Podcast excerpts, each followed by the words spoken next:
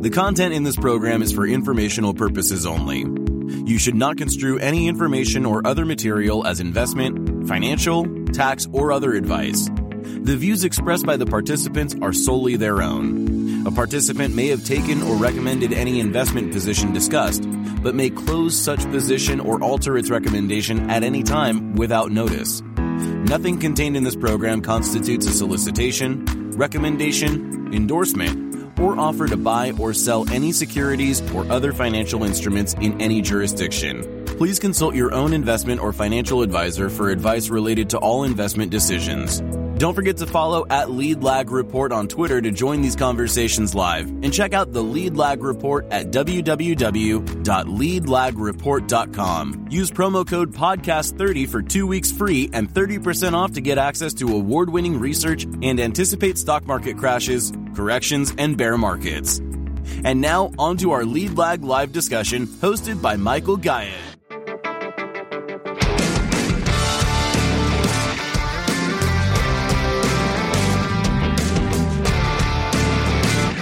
My name is Michael Gayed, publisher of the Lead Lag Report. Joining me for the hour here, Simon Mikhailovich, who's got a great following, has a lot of interesting things to say about the current environment, and certainly has a interesting background as well. Simon, for those who are not familiar with your story, talk about who, who you are, how'd you get involved in in markets, in gold in particular, and what are you doing now? Sure. Thank you, Michael. I, I was born in the Soviet Union and uh, lived there until I was 19. In 1978, my family emigrated to the United States essentially left with a hundred dollars. It's you know the prover- not the proverbial, but the actual hundred dollars in the suitcase, and basically stateless papers because we had to surrender citizenship. So I have some experience with adversity and expropriation at a personal level. Came to the United States, and I guess for the past almost forty years have been in the asset management business. Initially in uh, credit, and then workouts, and then structured credit, CDOs, prime mortgages with good success during the 2008 crisis. And then I guess since uh, for the past uh, 10 years, I've focused on gold, and we, we will talk about what's go- what I think is going on, and then maybe it'll become clear why I switched from credit to gold. But it was not on the basis of me thinking that this is a great place to make money. It was more on the basis of me thinking that the financial system is a great place to lose money over a certain period of time. And so that's essentially my background, very briefly. Uh, that's a, a pretty dramatic transition to go from a Soviet Union economy to working in a quasi-capitalist asset management industry. yeah, curious, well, I'm, cur- I'm curious for the, the, the challenges in that transition because you know, look, we all know what we're exposed to as a as a child in terms of economic systems and the way the world works, but yeah, you know, that's a pretty. Uh, it's almost like two ends of the uh, of the spectrum. Talk about that that transition. What helped you kind of re-educate around the way economies should work and the way asset markets would work in particular? Well, it wasn't it wasn't hard for me because I left at the age of 19. So I would I was just like 2 years into college and my my major there was engineering, chemical engineering. So I was not studying economics or business or anything like that. Those were just hard sciences, which are same the same everywhere. And my age was such that when I arrived here, it was fairly natural for me personally to uh, slide into the new system. I spoke good English. I went to special school in, in the Soviet Union that taught English six days a week, you know, since second grade. And so for me, it was not that big a transition. Now I understand now how big a transition it was, but it sometimes takes perspective and some experience and, and sort of wisdom that comes with age to realize when you look back and you say, I, I got from where to where, how? and then you shake your hand, you shake your head. But at the time, it seemed a pretty, it seemed natural to me, or felt natural to me, and exciting. Yeah, no, for sure. Okay, so so you and I were recording a little bit back and forth on on topics, and I was going through some of your Twitter threads, and especially the one that you have on your pinned tweet, and we named this the crisis, or I named this the crisis of Western civilization. And I'm going to share the thread in a second, but you've got this great thread which got a lot of engagement, and you talk about rest in peace, world peace, rest in peace, nuclear security, Rest in peace, globalization. Rest in peace, global internet. Rest in peace, rule of law. Rest in peace, international intellectual property rights. Rest in peace, food and energy security. So I have two questions for you, Simon. One is, how do you do when you're in a party with that kind of sentiment? But then, uh, more generally, just how do we get here? Because a lot of things have been obviously thrown off, not just with Russia, Ukraine, but post COVID and and the response globally. What, what, let's talk about the, the, the seeds that got us to this place, this place here. Sure. The party answer is simple. My wife tells me to shut up which I try to do. So I, I don't talk about it at the parties. Otherwise, it's a it's a spoiler conversation. But in terms of when I say rest in peace, I don't mean dead forever. I just mean dead for this secular or cyclical transition. Depends on how widely you define it. So let me first of all say a couple of things about what I'm about to say, because some of these ideas are very dramatic sounding. And it's difficult for people who have never been through a difficult transition or, or adverse transition to buy into the fact that this may be happening. And so they, they, they feel like this is naysaying and it's dramatic and it's over the top and therefore it is not worth seriously considering. First of all, the end of the Western civilization, World War III, and other things. Look, I, I grew up with my grandparents who my, both my grandmothers uh, passed away when I was 35 or 36. So I knew them really well. And just to give you an idea, these people uh, were born, you know, one grandmother was born in 1897. She was 18 when the First World War started. She lived through First World War. She lived through the Russian, in Ukraine, actually, the Civil War, restoration, you know, uh, reconstruction of the 1920s, purges of the 1930s. During World War II, she was a military surgeon in, in the siege of Leningrad. In fact, three of my grandparents were in the siege of Leningrad and survived it. And then she ended up in the United States with us when we came in 19, you know, left in 78, and she lived here for 17 years. So if you think about that, you would think that this person must have been crazy or, you know, despondent or something. But in fact, I grew up in a very loving and close knit family with friends, and we had great parties. And even though we lived in the Soviet Union, so I, what I, the first thing I want to say is collapse, quote unquote, of our financial system is not the end of life as we know it. It's the end of economic life as we know it but it's not the end of life at all. Otherwise, there would be no humanity left in the world after so many imperial and financial collapses that have taken place. The second thing I want to preface this by saying is that to have a conversation, a substantive conversation about these issues, A, one should, even though those who don't, one should obtain some perspective from history. Because it's almost like, you know, sitting in the train, looking outside the windows and, and you know, houses are blowing, uh, are flowing by and trees you don't have any perspective actually where you are and, and where the train is if you're just doing that. So I think historical perspective is critical. And the third thing that I think is critical is some level of agreement on what the words mean. Let me give you an example. The word inflation. Okay. Everybody knows inflation. And for 30 years, they said there's no inflation. And now they say there's inflation. What do they mean by inflation? By inflation has inflation, the word has come to mean CPI index, consumer price index which is a formula, government created formula that is changed, whose ingredients have been changed several times over, over the past 30 years to address or reflect political exigencies of the moment and to talk about whether there is or there isn't inflation in this narrow sense completely misses the point of the of the lived experience that we're having. And whether you call it inflation or whether you call it some other word it doesn't really change the reality of what is going on. You know, there are many examples I, I can give like that, but that's important. So when people talk about inflation, deflation, these are terms of art that have come to be defined a certain way. Well, there's another very popular one lately. The dollar is very strong. The dollar is very strong. And this is on CNBC every five minutes. The dollar is strong. The dollar is the cleanest dirty shirt. The dollar. What does that mean? What it means is it's it's performing against index called DXY.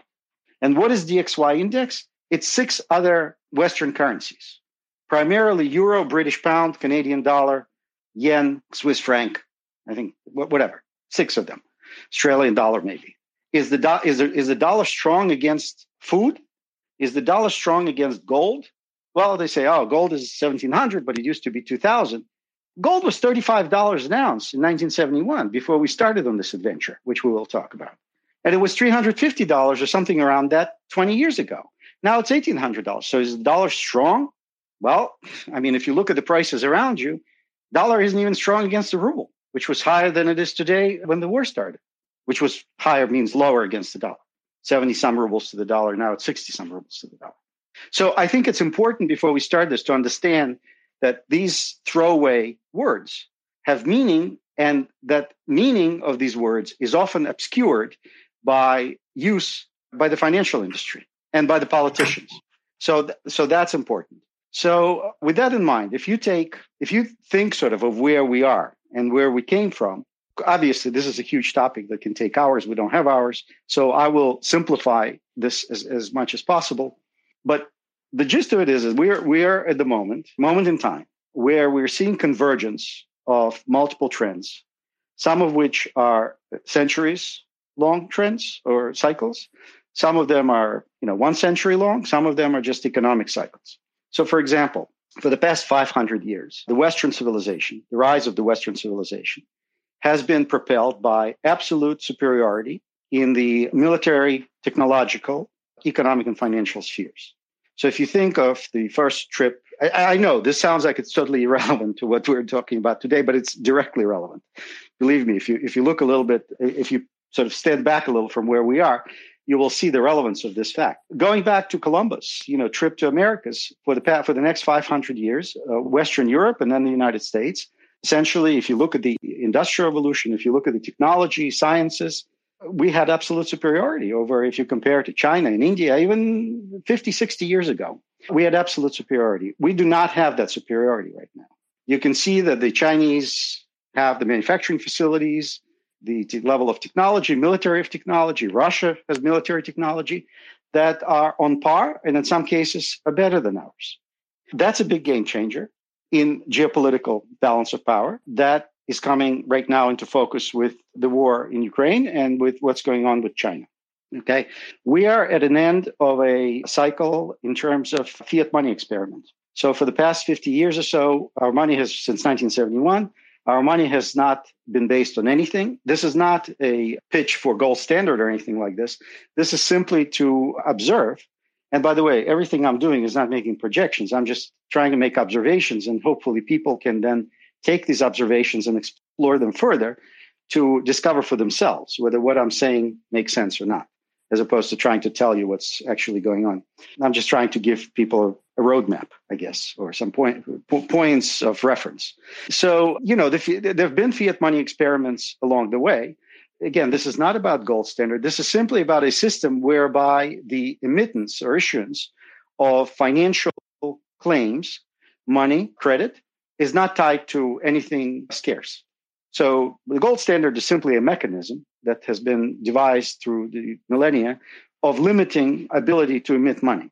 So it's uh, you know scarce one scarce commodity chasing another scarce commodity. So when you have too much money chasing too few goods, as they say, and these goods can be financial assets or they could be food or energy or housing or anything.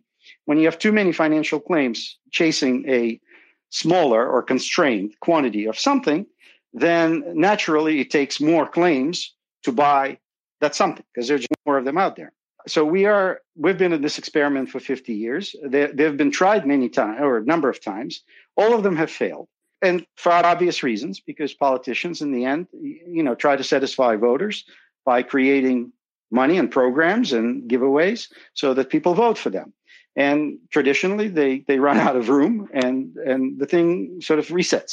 And i think that that's a convergence of another cycle that we are right now observing. United states geopolitical position as the hegemonic superpower. So to understand why this cycle is going in the wrong direction right now all you need to do is just take a look back at how the united states or what made the united states the hegemonic superpower so after the the win in, in World War II, the United States was left as the largest creditor nation. So we had the largest financial prowess. Our our currency has become world reserve currency. It was backed by gold. So in other words, it had trust of other people that it will not be proliferated indefinitely, you know, without limits.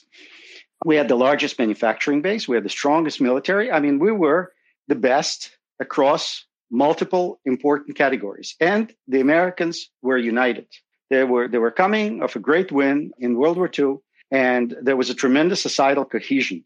50s, some people say that there was a lot of conformity during the 50s, and you can describe it that way, but you can also describe it as a common purpose, which was particularly reinforced by the Cold War and the opposition to the communist ideology and, and the Soviet Union, which united Americans in the Western Alliance in a, in a very common sort of purpose. Well, so just take a look at where we are today. We we have the worst polarization. We well almost the worst ever. probably going back to the American Revolution or a Civil War, at least. And that's obvious. I don't think that's a secret to anybody. We're not the largest creditor nation, we're the largest debtor nation in the world.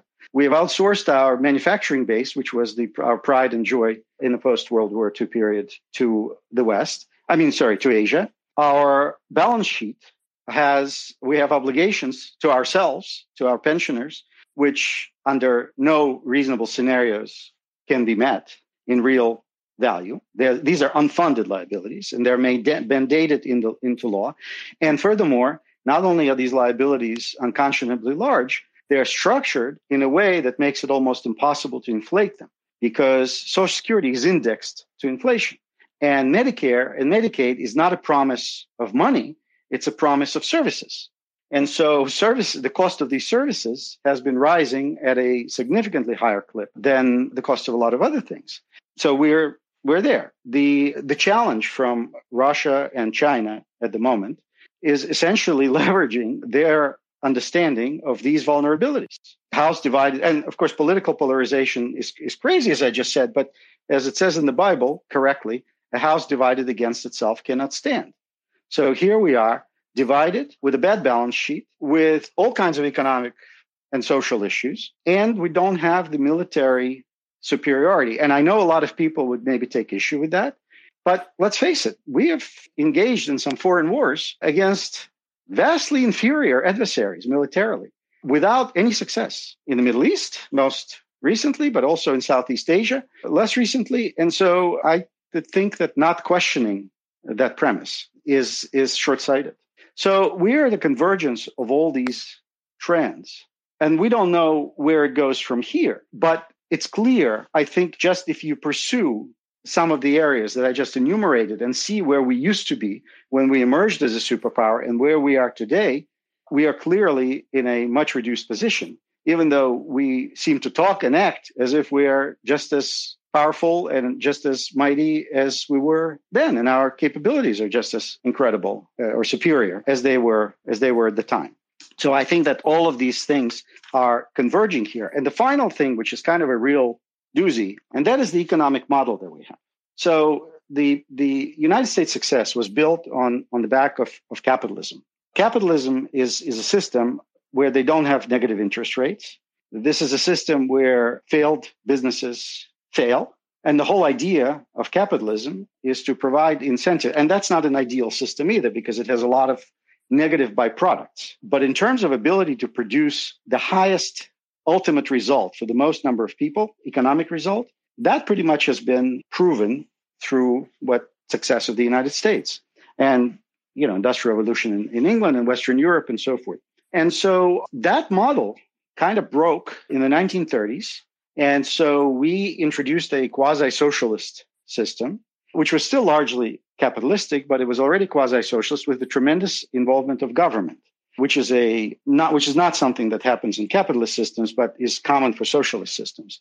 All you need to do is just give a thought to to this. How did Ayn Rand write Atlas Shrugged in the 1950s where first of all it's chillingly familiar as to what we're seeing around us or a lot of things that she writes there are we're prescient where did she get those ideas? Well, she got those ideas during 1930s. And so if you look at the numbers, if you look quantitatively, you will see that until I forgot when the income tax was introduced in the United States, I think 1913 or 1918, a share of government in the GDP went from 5% to first, like, I forgot, like six, seven, eight something percent.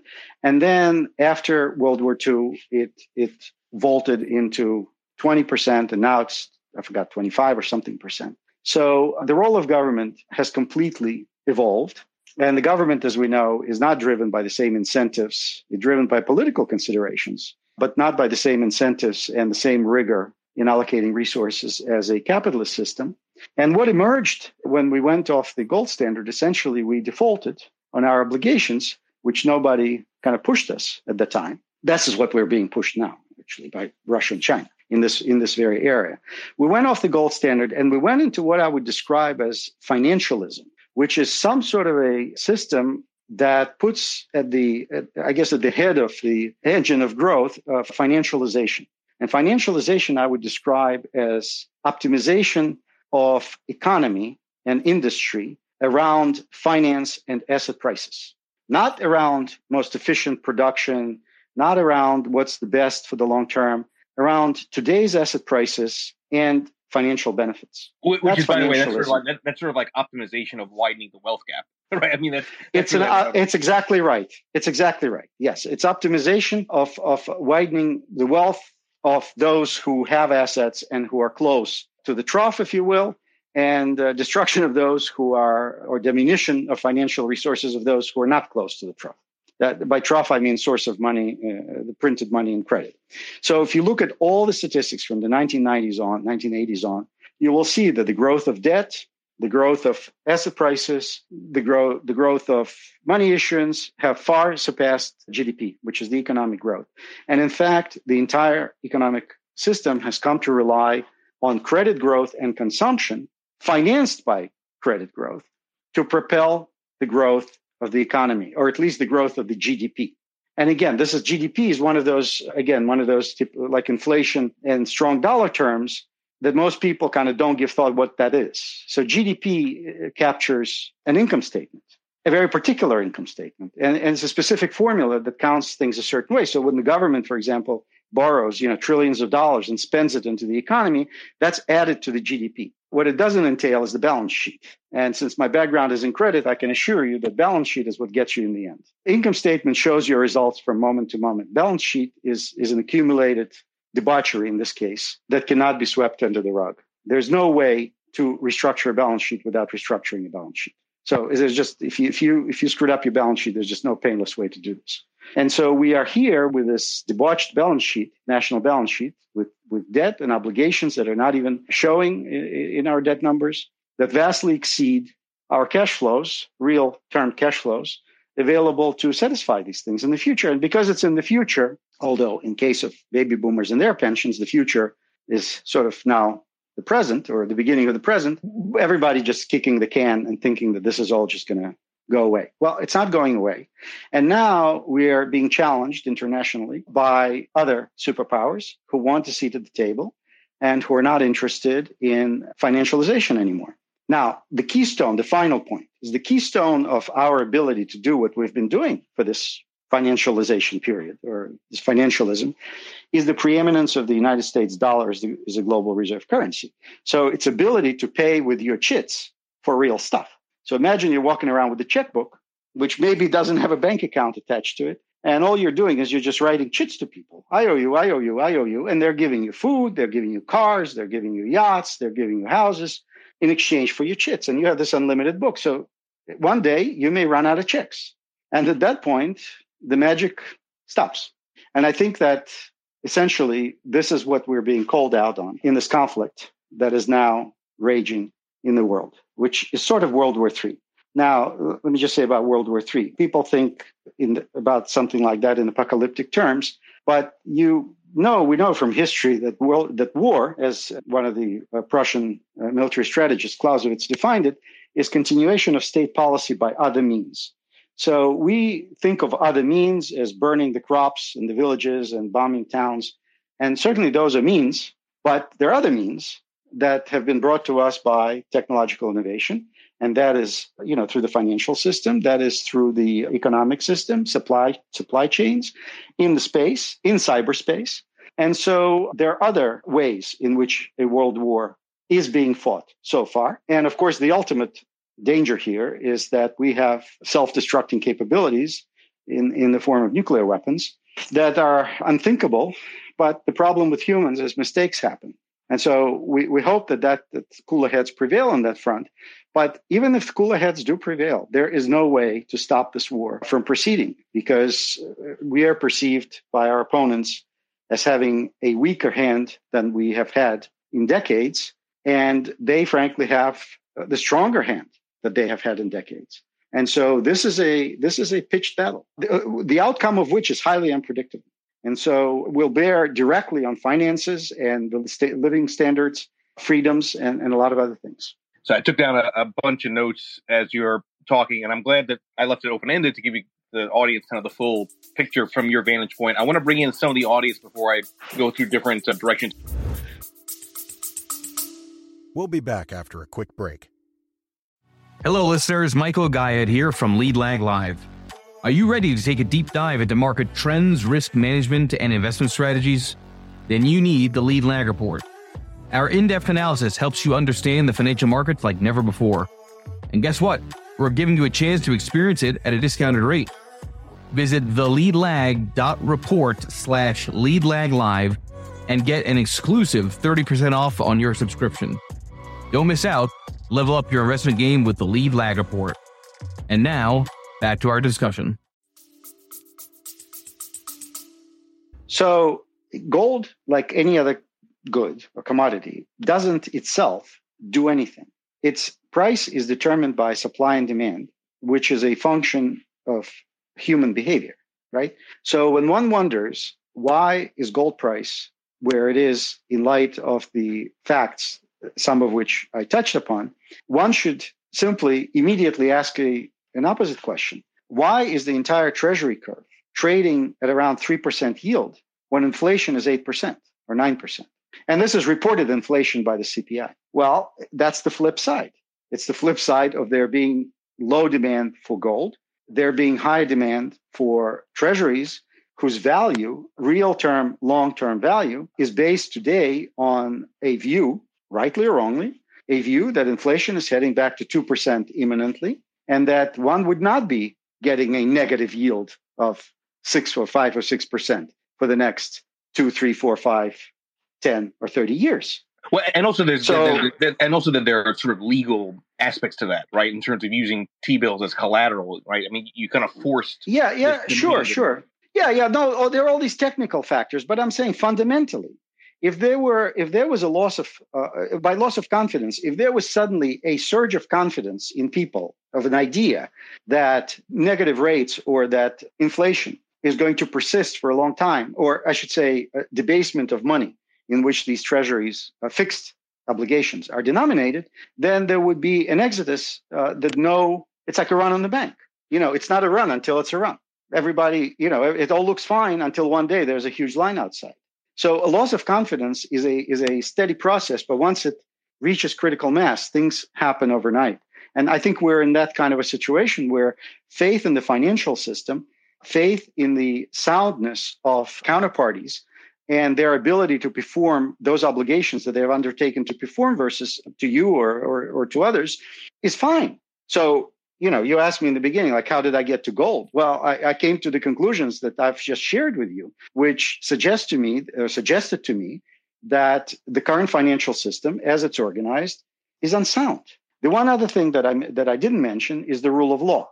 One of the ways that financial system of the Anglo-Saxon world, which is the UK and then the US, has won the global competition, hands down, no question about it, was the property rights and the rule of law.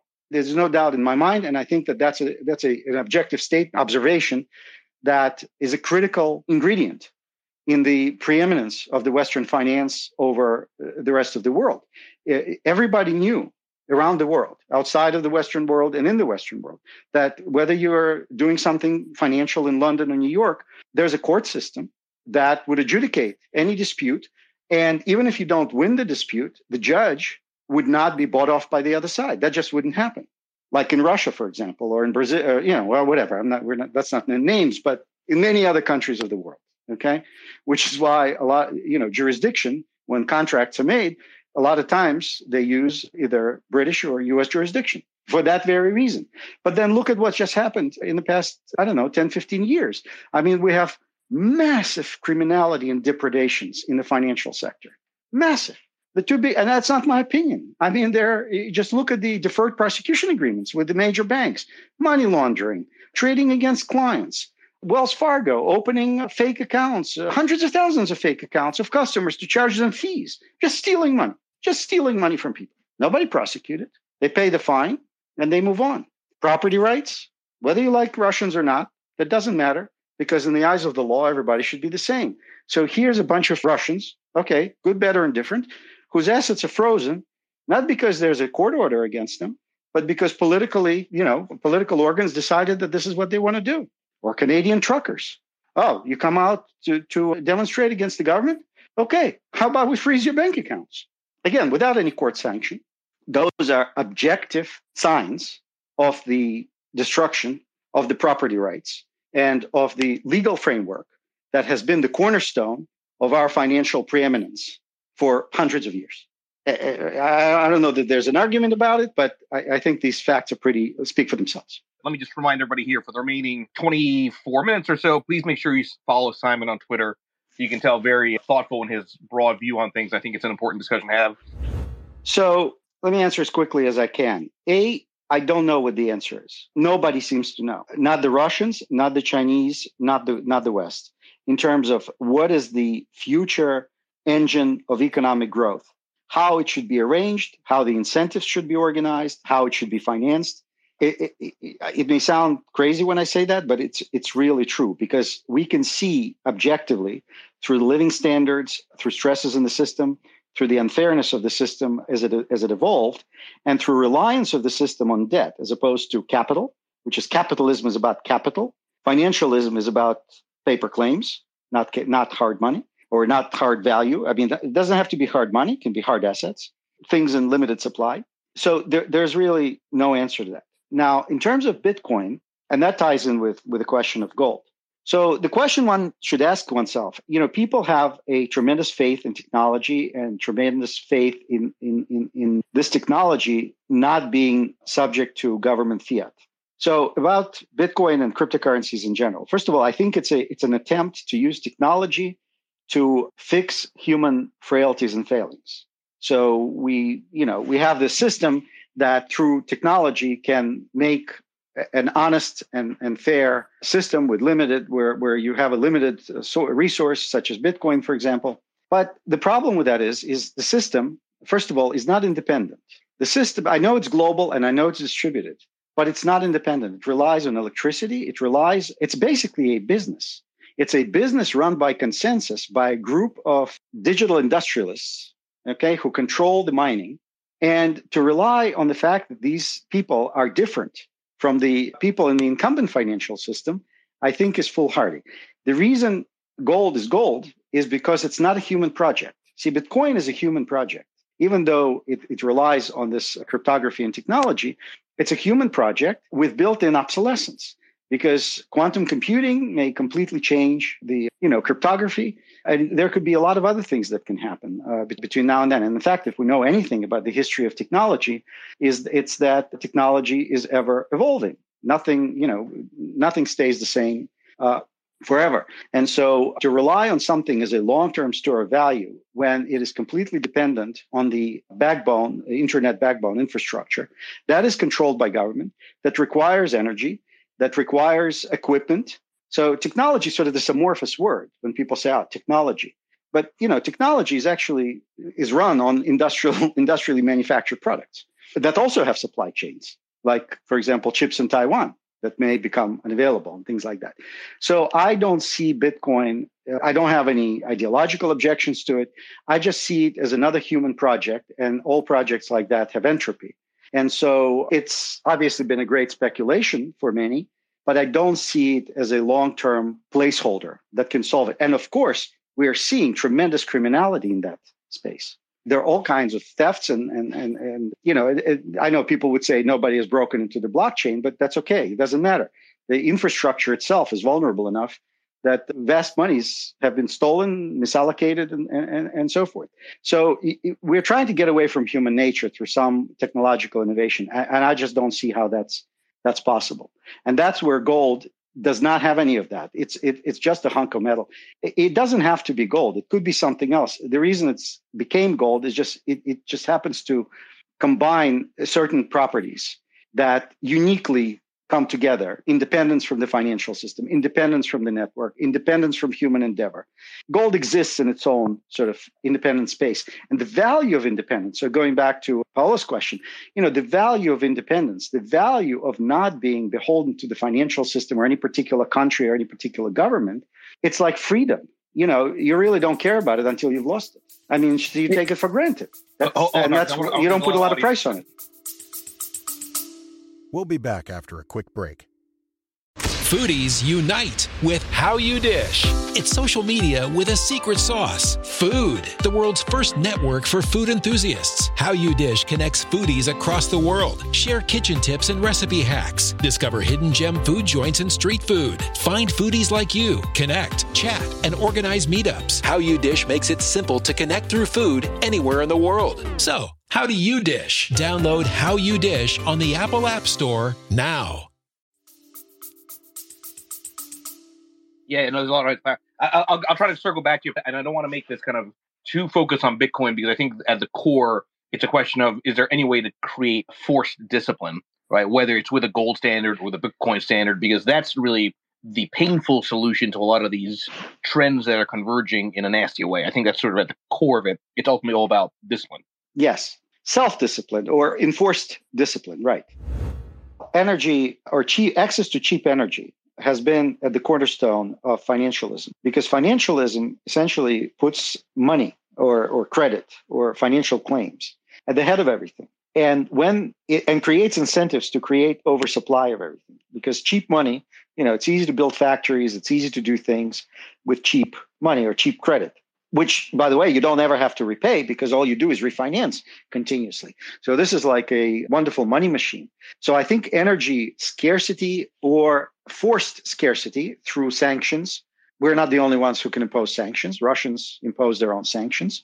And access to cheap manufacturing which is china. I think those are key factors. And essentially those are the primary weapons that are being used and will be used in this World War III against us. Unfortunately, I think with significant success, which will force us to restructure ourselves and, and to, you know, get sober. And what was the second part of your question? Absolutely. Yes, absolutely. Well, that, that's common sense. I mean, that's obvious why that is.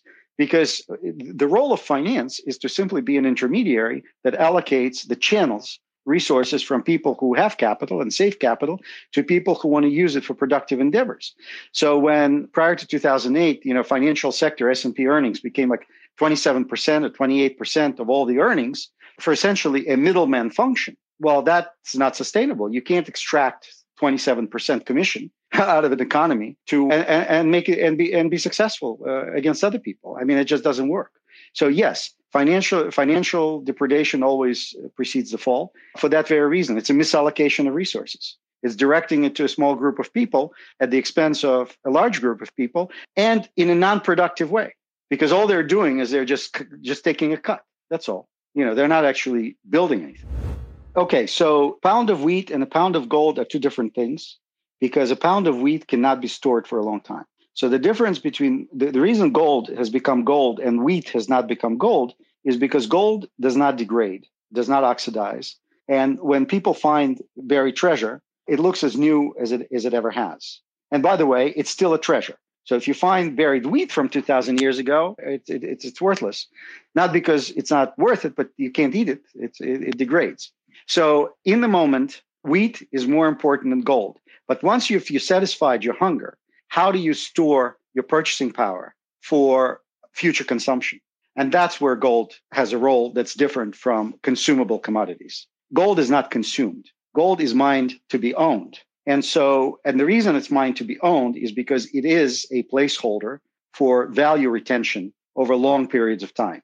And it has proven to be tremendously effective as that. E- even today, even today, not moment to moment, but over, if you look at over decades, which is a typical person's savings horizon, you know, career from 20 years to 65 or something like that, over those kinds of time frames, gold has proven to be extremely effective.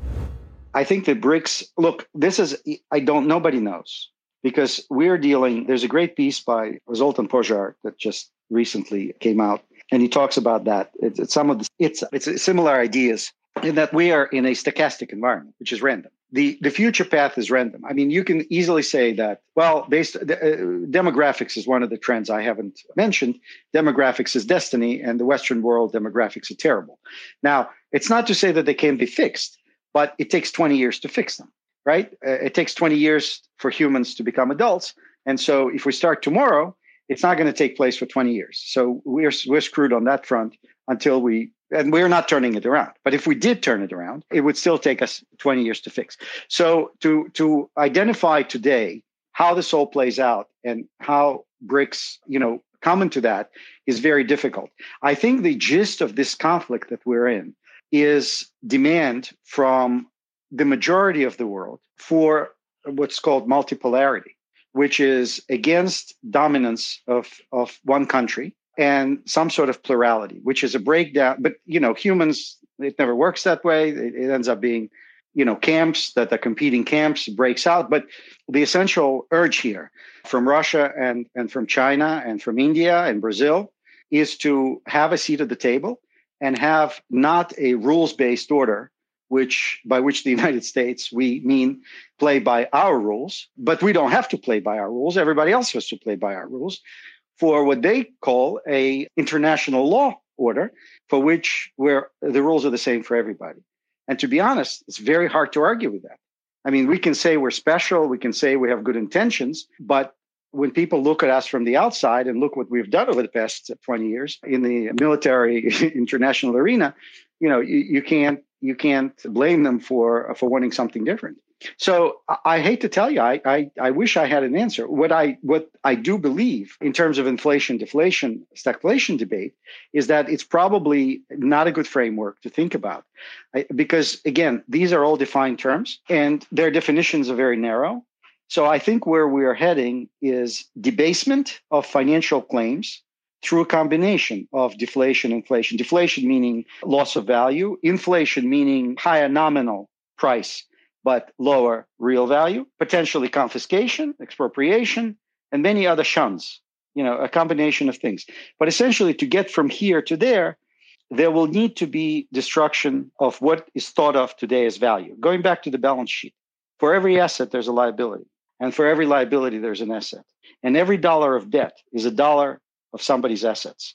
So when we say Jubilee, or when we say we're going to just write off the debts, or we're going to do this or that, you cannot do that without those people who are holding those debts as assets losing their money. Who are those people? It's us. It's the pension funds. It's the entire. It's the global retirement systems. It's the savers. It's the workers. You know these these banks, behemoths, and asset management behemoths. I mean, whose money are they managing? It's ultimately people's money. So people are going to have to take a hit, and that's the and that's a political problem. So, and that's where the house divided against itself cannot stand. Because to get from here to there, how do we get from here to there politically, never mind financially? How do we dis, dis, save all these people from real value and leave them in penury and not have uh, dramatic political consequences that may lead to all kinds of highly unpredictable and potentially adverse outcomes? I don't want to be apocalyptic. I just want people to understand and read up on some perspective as to what is going on. The world has been in this place many times before. The opening line of Leo Tolstoy's novel Anna Karenina, which is actually about you know betrayal and you know infidelity and tragedy, is every fa- all happy families are alike. Every unhappy family is unhappy in its own way. So just because we're having we're having a particular crisis with specific circumstances that are peculiar and particular to this moment in time because of technology, because of a lot of different factors. It doesn't mean this has not happened before in broader strokes. So, to look at all this, the answers, I, I believe, can be derived by looking at history. I, I hope the outcome of all this is the United States becomes a great nation among several other great nations, that we bring our manufacturing home, hugely inflationary, that we secure our supply lines, hugely inflationary. What I mean inflationary? Costs more money. It costs more money to bring the manufacturing. You can't have Walmart filled with $2 gadgets that anybody can have seven of if it's made in the United States with the cost of uh, social welfare and, and healthcare uh, and environmental costs, roads, infrastructure, and all these other things that need to be built. All of these things that we need to build to fix this will require additional resources, some of which are controlled by people who are trying to bring us to heel, if you will. Okay. So this is a difficult situation where we are fighting a battle with both internal problems and major external problems. And this is how empires traditionally have fallen when internal disagreements, fights, and financial weaknesses have been used by adversaries to pressure. And, you know, and the incumbent former hegemon uh, could not stand it, could not withstand it. And that's the danger where we are. So everything we're talking about here is not tomorrow's business. This is not like something that markets are going to do next week or September. We have a 30 year project here that we need to get on with, and we're not getting on with it. We're just still talking about this bad guy and that bad guy. That's not going to fix it. That's just not going to fix it. We have a real problem that needs fixing. Sorry, went too long, but go ahead. No, no, I guess we're out of time. Yeah, no, we only got uh, two, three minutes left, so we'll try and have uh, the last question here. But again, everybody, please make sure you follow Simon. I think you know this is uh, just great to listen to the way that he frames things. There are lots of books. You know, if you go to our website, bullionreserve.com, there, there's suggested reading there. But I, but I, I, we can finish with an example of why it's so important. So we hear all this: Putin is a bad guy who's attacked Ukraine, and it's presented to us as something that if we change the government in Russia, this will change. So just Google in Wikipedia Polish Russian wars. You're going to find out that since 981, Poland Commonwealth, Poland and different iterations of Poland, including Ukraine in some of these wars, fought, has fought 22 wars in a thousand years, which is every 50 years on average. Okay. This is not a conflict that started yesterday that will end tomorrow. There is a vast history here. And going about these solutions the way we are, we're going to just take, it's like we're going to take out Saddam Hussein and Iraqis are going to be, it's going to be a democracy. So, so I would suggest you can read Barbara Tuchman's August 1914, in 1914, which is the lead up, what happened to the lead up to World War One. You can read Stefan Zweig, The World of Yesterday. You can read the famous George Orwell books and, and Ayn Rand about civil liberties or, or forfeiting civil liberties during periods of economic and military exigencies. But again, go to our website, bullionreserve.com. There's a section suggested reading.